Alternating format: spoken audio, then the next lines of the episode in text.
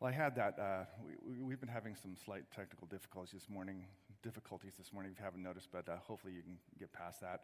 Um, one of the things that, um, one of the reasons I wanted that scripture read from Ezra, uh, from Nehemiah is because it just shows the importance of, of the Word of God in the reforming process of, of God's people.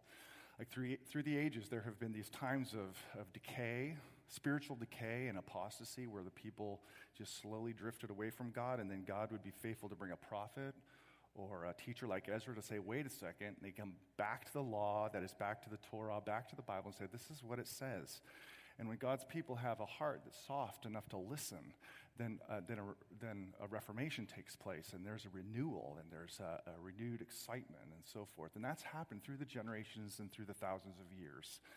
And one of those moments of, of reformation happened 500 years ago. And um, this coming week, October 31st, to be exact, um, will mark the 500th anniversary of the Reformation. Um, and we thought it'd be fitting for us as a church to stop and pause and to revisit and also celebrate um, something that is important. This church exists because of the Reformation, we stand in its stream.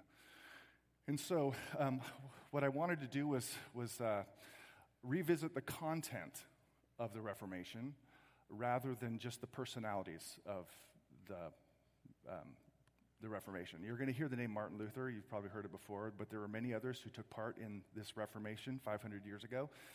Um, but I wanted to get at the heart of it, like, in particular, some Latin phrases that you've probably heard before, and we're not going to use the Latin phrases because we want to seem smart. It's just something that has glued people together. We're going to go through four of the solas. Sola, like solo, meaning alone.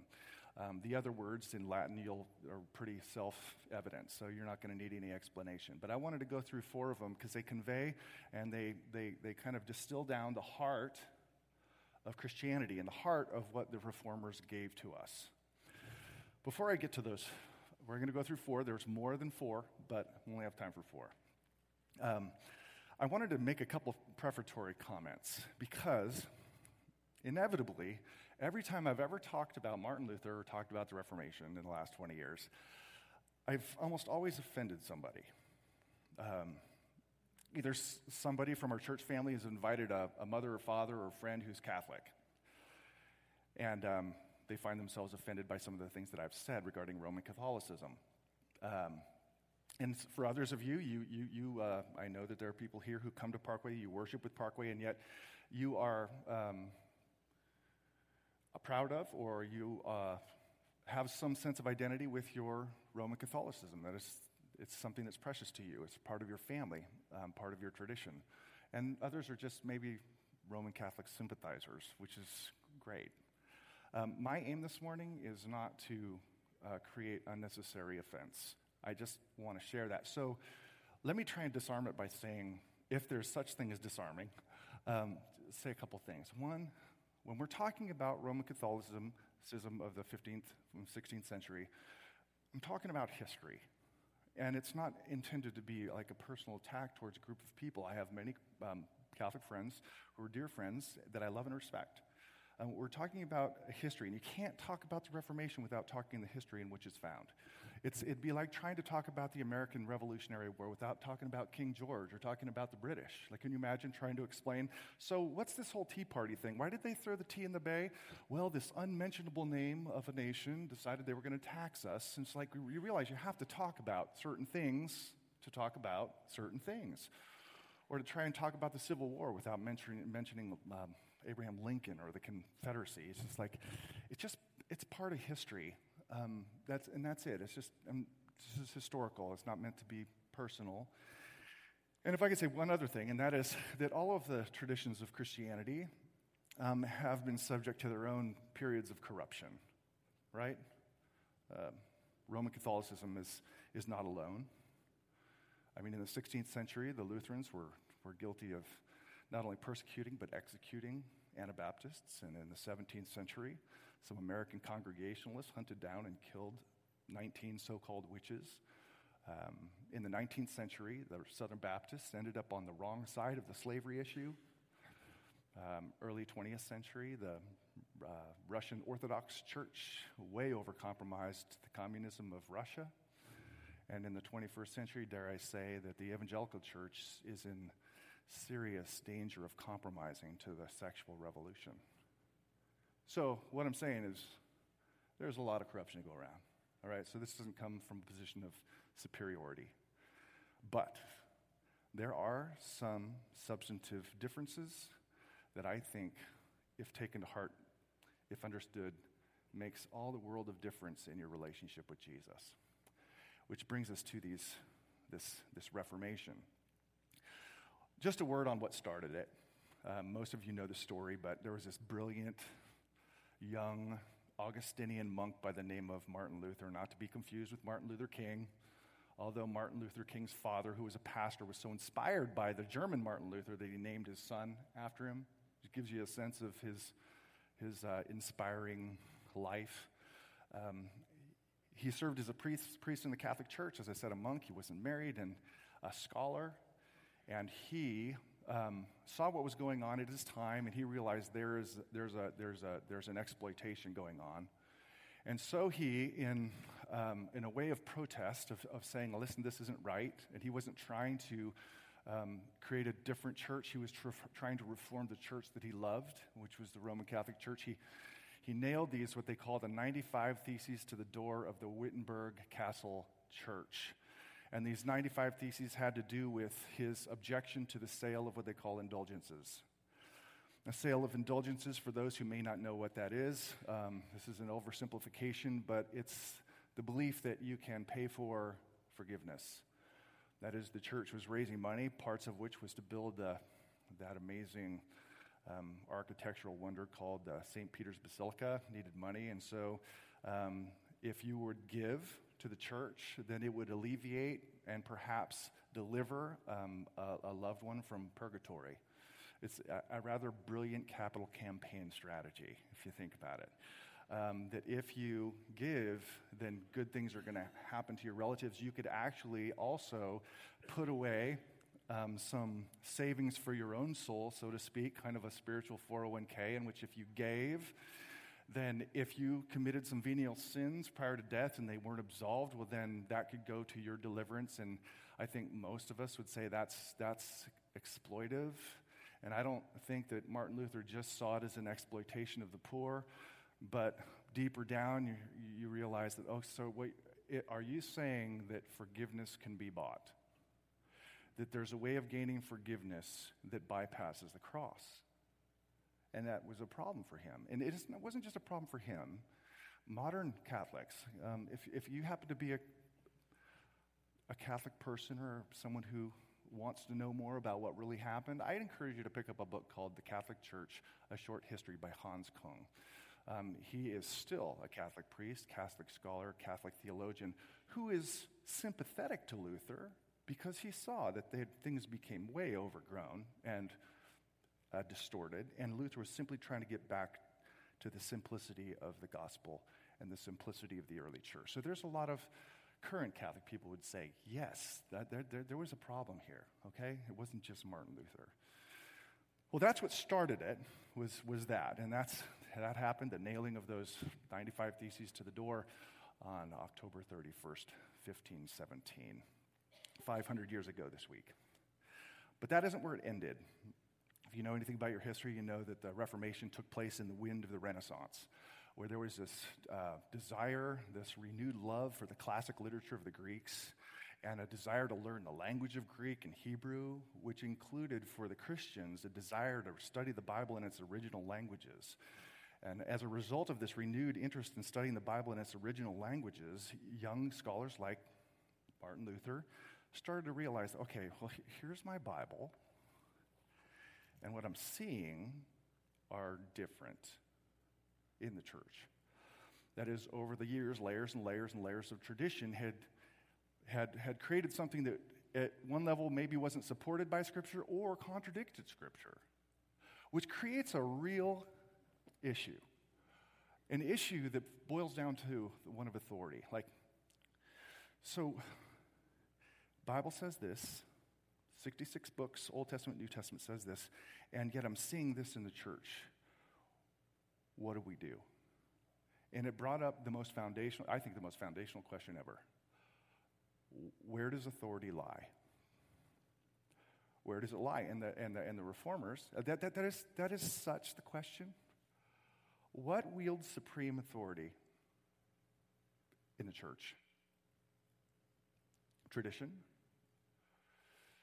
the writings of the early church fathers, its creeds, the words of Pope Gregory the Great, Pope Leo the Great, our current Pope, R.C. Sproul, John Piper, Wayne Grudem. Where does ultimate authority lie? And for the reformers, they came down to this. It came, they, it came down to this the first of the solas, and in many respects, the bedrock one. Because if you get this one right, then the rest follow. That is sola scriptura. That is, they believed with scriptural conviction. Oh, by the way, these are two of the theses. I forgot to put them there, but this is so you can kind of read Martin Luther for yourself. And don't let me forget where I was with regards to sola scriptura. But, you know, they, speaking of the church in general and preachers that were sent out by the Vatican, they preach only human doctrines who say that as soon as the money clinks into the money chest, the soul flies out of purgatory. He's just simply pointing out that this isn't in the Bible, this is human doctrine. And the, this is number 76. We say, on the contrary, that papal indulgences cannot remove the very least of venial sins as far as the guilt is concerned. So you can tell he's just saying this, is, this isn't right. So back to sola scriptura. Um, what is the ultimate authority in the church? And as I said, they said it's the scripture. The scripture alone is our highest authority. Now, I want you to know what that doesn't say. It doesn't say that the scripture is our only authority. God has other, placed other things and other authorities in our lives, law enforcement and judges and political figures and, and so forth. It's, it's, it's not our only authority, but it is the highest authority. Nor is it saying that the scripture is the only source of truth. Science is a, a source of knowledge, literature is a source of wisdom, but what it is saying is that Scripture is the highest of all authorities by which all others must be evaluated as true or false. The fact that it's sola scriptura, sola, alone, it means that the Scripture stands alone and that precludes church tradition. In other words, the tradition that has grown up around the Bible itself is not authoritative as the Bible. The Bible itself um, reigns supreme over all church authors over all church fathers, over all church creeds, over all church leaders, be they a bishop, a pope, or a cardinal. That was their belief. The Bible stands and reigns supreme over all. Hopefully that's, that's clear. It's the, it's, the, it's the one thing we look to, and, and by the way, this is every bit as important today as it was back then the question of where does ultimate authority lie? It's something that each of us has to answer for ourselves.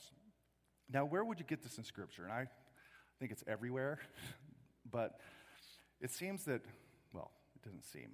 Jesus confronted tradition as well in his day, 2,000 years ago, right? Um, the Jewish people, through the generations, had acquired this uh, rabbinic tradition that went beyond the scripture that Jesus ran into, that not only did it not support the scripture, but at times contradicted the scripture. And it's clear from how he addresses it that there's, there's the authority lies with the scripture, not in the traditions that grow up around it, right? And even to this day, you go to Israel, you realize there is a whole lot of tradition. Like, so what does it mean to keep the Sabbath? Well, the Bible just says keep the Sabbath. We're not supposed to work, but what exactly does that look like? And so, through the accumulation of tradition, they decide exactly what that's like. So, and this is true. So, you go to Israel and you're, you're in Jerusalem on the Sabbath, and you walk into an elevator. There's an elevator in which all the lights are, are glowing. It's like Elf, you know, when he just went like this, and every one of them's lit, which means you're going to stop at every floor. They do that on purpose on the Sabbath because they don't want to touch the buttons. This is true. So you walk into the, the elevator, this is the tra- tradition and you go up to the second floor, ding. Then the door closes and you go up to the third floor, it opens. So nobody has to do the work of pushing the buttons. Now, if you have to go to the bathroom, that's a really bad thing. It's going to take you like 30 minutes to get to the top floor. That is a tradition. It's nowhere stated in Scripture that you need to not push the elevator. But that's the kind of stuff that happens. And uh, Jesus ran into some of this stuff And, and, and this, is, this is what he said. He says, um, You have a fine way of rejecting the commandment of God. And here he's referring to his Bible, the, the Torah, in order to establish your tradition. For Moses said, Honor your father and mother, and whoever reviles father or mother must surely die. But you say, if a man tells his father or his mother, whatever you would have gained from me is Corban, that is given to God, if this is a way of cheating the parents out of help and not honoring the parents. Um, then you no longer permit him to do anything for his father or mother, thus making void the word of God by your tradition that you have handed down. And many such things you do. It's like you're actually contradicting what God says through your traditions. Now, it should be clear that he's saying, listen, the words of God are primary, and all traditions need to be evaluated in light of them. And if the traditions are wrong, it's not the word that changes, it's the tradition that changes. That's, that's what Jesus is here communicating. Now, as I said, I, I'm spending a little bit more time on this one than the others, but it's foundational, especially for our time. Um, where does authority lie for the church today? There is a massive chasm that is happening in, in the evangelical church over the issue of gay marriage and, and homosexuality. In the evangelical church, where do we go to determine what's right, what's wrong? Are we just going to stick our finger up and go, where are the winds of culture going to blow me? I just, where does authority lie? It's every bit as important today as it was back then.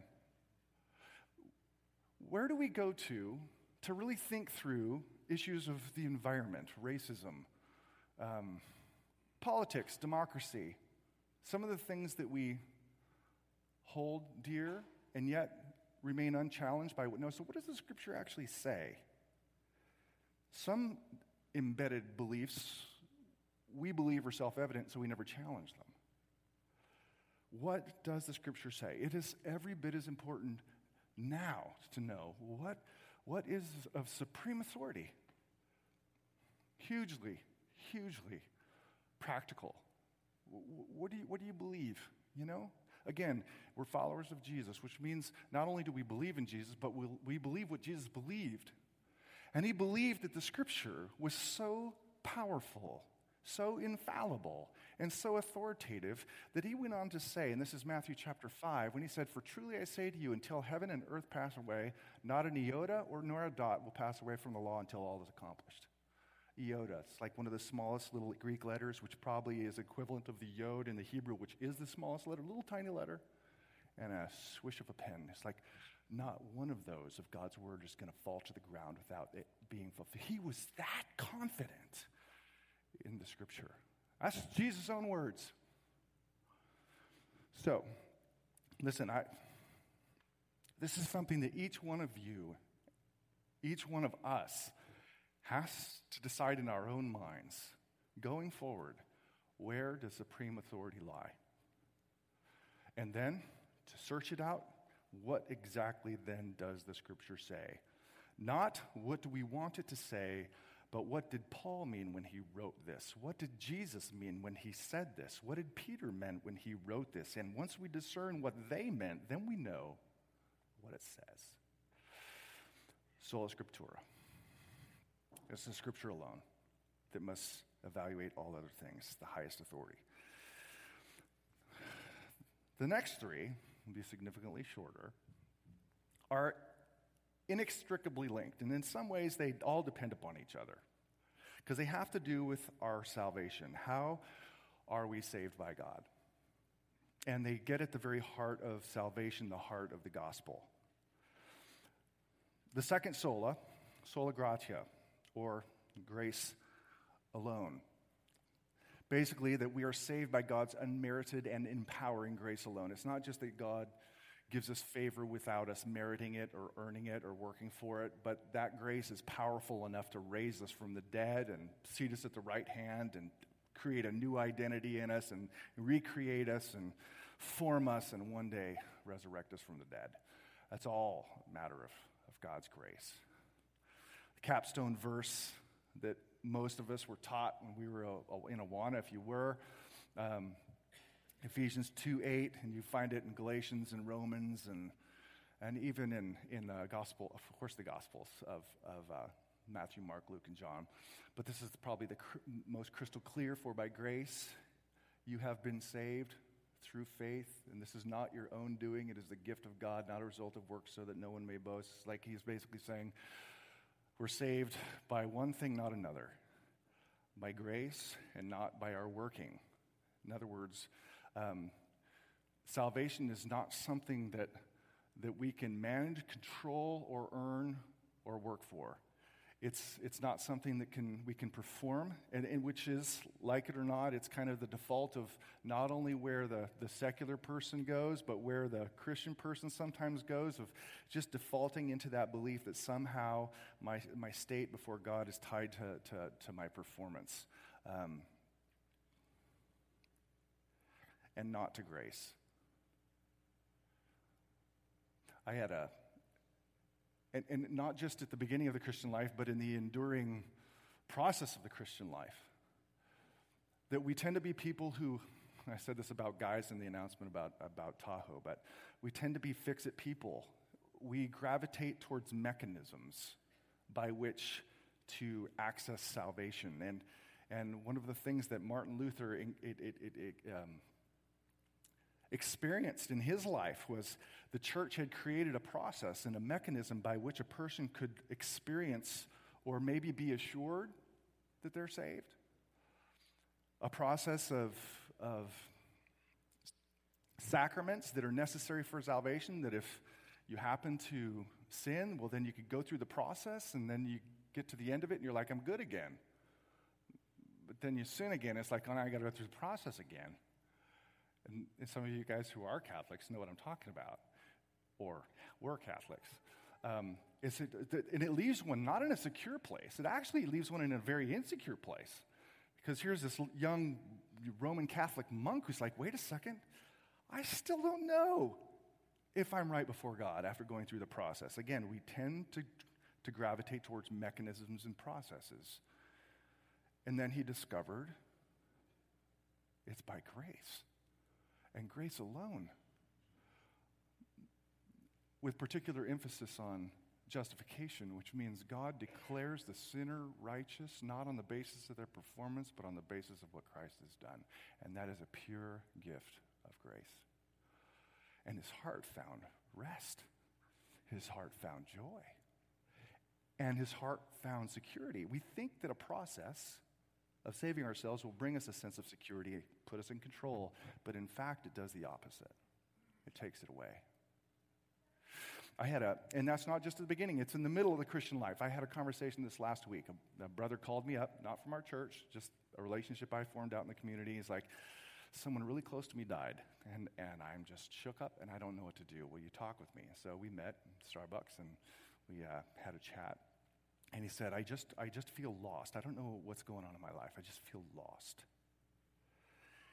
And he went on to say, he says, You know, I can fix cars and I can fix tables, but I can't fix my lostness. And I said, Well, what are you doing about it? And he goes, Well, I've been reading my Bible and I've been praying, but I'm still feel lost. And the only thing I could give him was what I've learned from Scripture myself, which I have to put into practice almost every day. And that is, I said, you know, um, at the end of the day, what's going on in here is not something you can fix. It's the one place, the one domain that is, is, is, is accessed and is, is, is changed by God and God alone. Like, God has given us some modicum of control over fixing fridges and flat tires, but this? I said, the first step, I think, is to recognize that you can't fix it. Right? And which is probably why the very first beatitude in Matthew was Jesus said, Blessed are the poor in spirit. They know they need grace. Not just at the beginning of the Christian life, but the whole of the Christian life is to be lived in humble dependence on, I actually, by myself, can't make this thing change. Not just in the beginning, but continue to be transformed. And it's so easy for the Christian to come to the Bible and come to prayer as, as tools of self help. And there's a problem with that self help.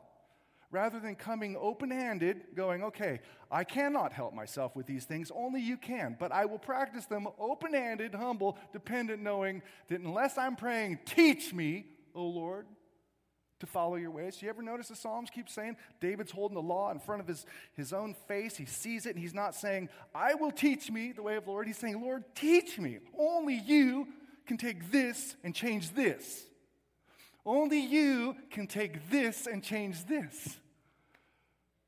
It's, we have to practice our Christianity empty handed. And we stay that way. It's never supposed to change. But it's, again, so easy to gravitate towards control rather than rely upon sola gratia, by grace alone. You see how core it is, right? Okay, so if the scripture alone teaches that it's by grace alone, then how do we access it? And I've kind of already answered the question. What is it?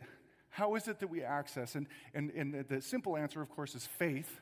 But faith is such a humble thing because it means we're absolutely dependent on the work of another person. We're not in control. That's what faith means. We're not in control. We are depending on the action of another person that we cannot control, namely God. And there is sola fide. That it is by faith alone, excuse me, through faith alone, that we are saved, and that we're supposed to live out our Christian lives, and that we make pro- progress. It's like, again, Galatians is found all throughout. But one of those places that pits the two together or uh, uh against each other is that yet we know that a person is not justified, that's not made right, not acceptable by God or to God by works of the law or the works of the Bible, that is keeping commandments, but through faith in Jesus Christ, so that we also have believed in Christ Jesus in order to be justified by faith. That's the only thing he says that puts one in right standing before God is his humble dependence upon God as the worker of salvation. Not by works of the law, because by works of the law, no one will be made right. By, by that humble dependence. And again, this is so hard for the proud heart to, to accept. We want a piece of it. We, want, we don't want to leave control to another person. We don't want to humble ourselves and allow somebody else to do the work and trust that it's, it's, it's sufficient for us. Anybody have a hard time accepting a, free gift? Because it's humbling. I have a hard time allowing somebody else when I'm sick to clean my bathrooms. How much harder is it for us to accept the simple fact that God and God alone could clean up the mess of our sin, not us, and to trust Him. Because it's, it's hard. It's hard to say, all right, God, what you're saying is just trust you. That's it. And He's saying, yeah. And you know what? When that genuine trust emerges from the heart, believe that you did do this for me in my undeserving and undesirable state, it actually moves one to work hard from a different motive. I mean, you look at Martin Luther, and you know, the, the level of work that he did after the discovery of grace and faith and what God had done for him in Christ Jesus. I mean, he translated the entire Bible into the common tongue of his German people so they could read it for themselves. Because up to that point, a priest would read or preach in Latin, which was the, the language of the elite and so they couldn't actually hear the scripture from in the words that they understood. I mean, volumes and volumes. William Tyndale, you know, the reformer of, the, of, of, of, Britain, he's like, he translated the entire Bible into English and paid for it with his life. That's the kind of passion that arises from true faith. That's the kind of self sacrifice that arises from true faith. Faith is not a passive, um, inactive kind of thing. True faith in the fact that God is powerfully at work in the heart of the believer and he has done all of this actually launches one forward um, into fruitfulness of life. Sola fide. Semper fidelis. Same thing, faith. Always faithful. Which leads us to the last and, and in many respects, central one. because the object of faith, that is the center of it, the center of grace and God's unleashing it to us is none other than in the person of Jesus Christ, which is solus Christus. That is Christ alone is the full and final revelation of God and our only means of salvation. The only means of salvation. There's a thousand texts that talk about this. The entire first half of Colossians and Ephesians and Romans and the Gospel of John is full of it in a good way.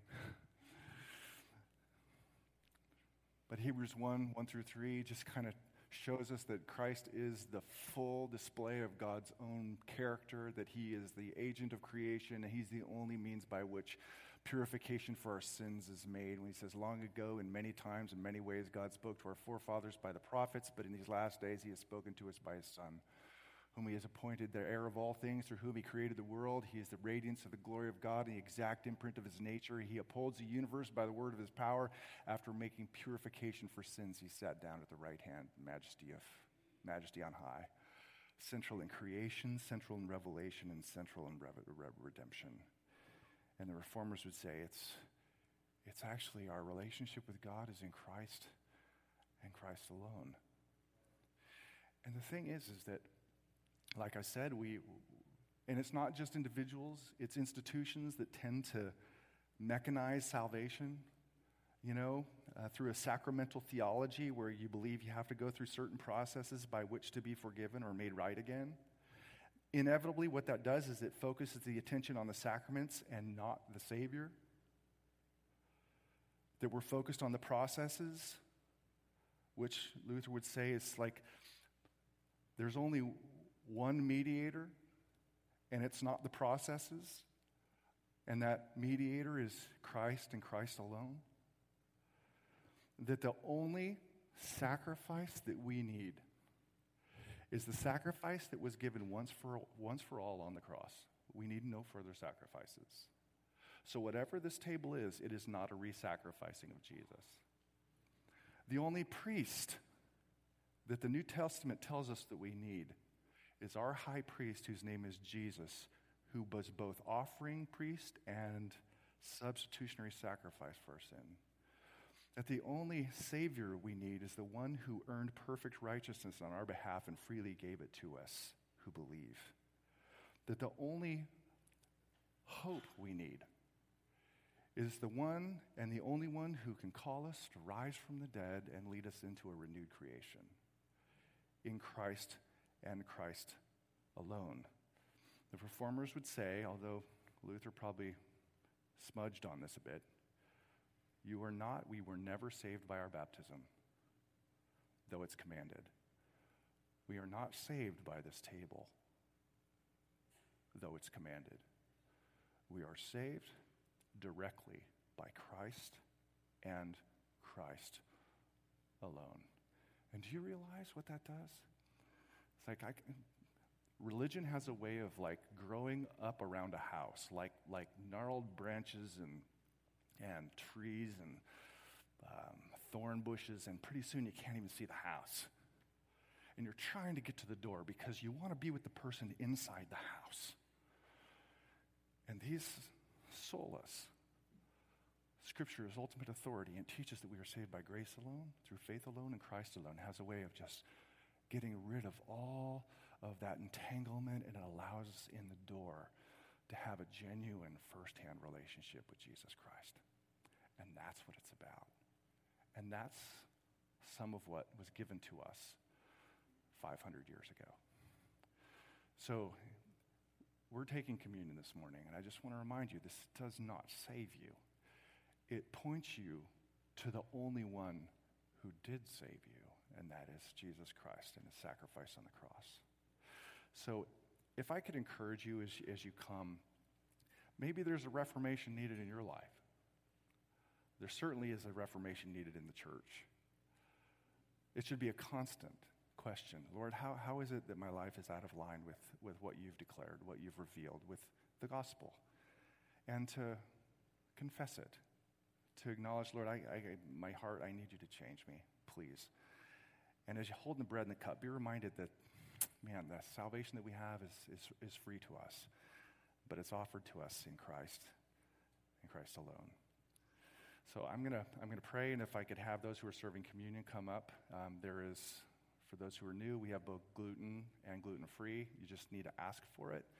And, um, and if you're a follower of Jesus Christ, this is a reminder of the heart of, of the gospel. That is the death and resurrection of Jesus. So let's pray and then come forward. Father, I thank you for your goodness, kindness. I just pray that if there are minds here that are wrestling with what was just said and wondering if it's true, I just pray that, that it wouldn't stop here. I pray that they would um, do their own study and research and and come to the conclusions on their, their own that your Bible is supremely authoritative and in it to find the liberation and the joy of knowing that salvation is by grace alone through Christ. Minister to us now, Lord, as we partake of these elements in Christ's name. Amen.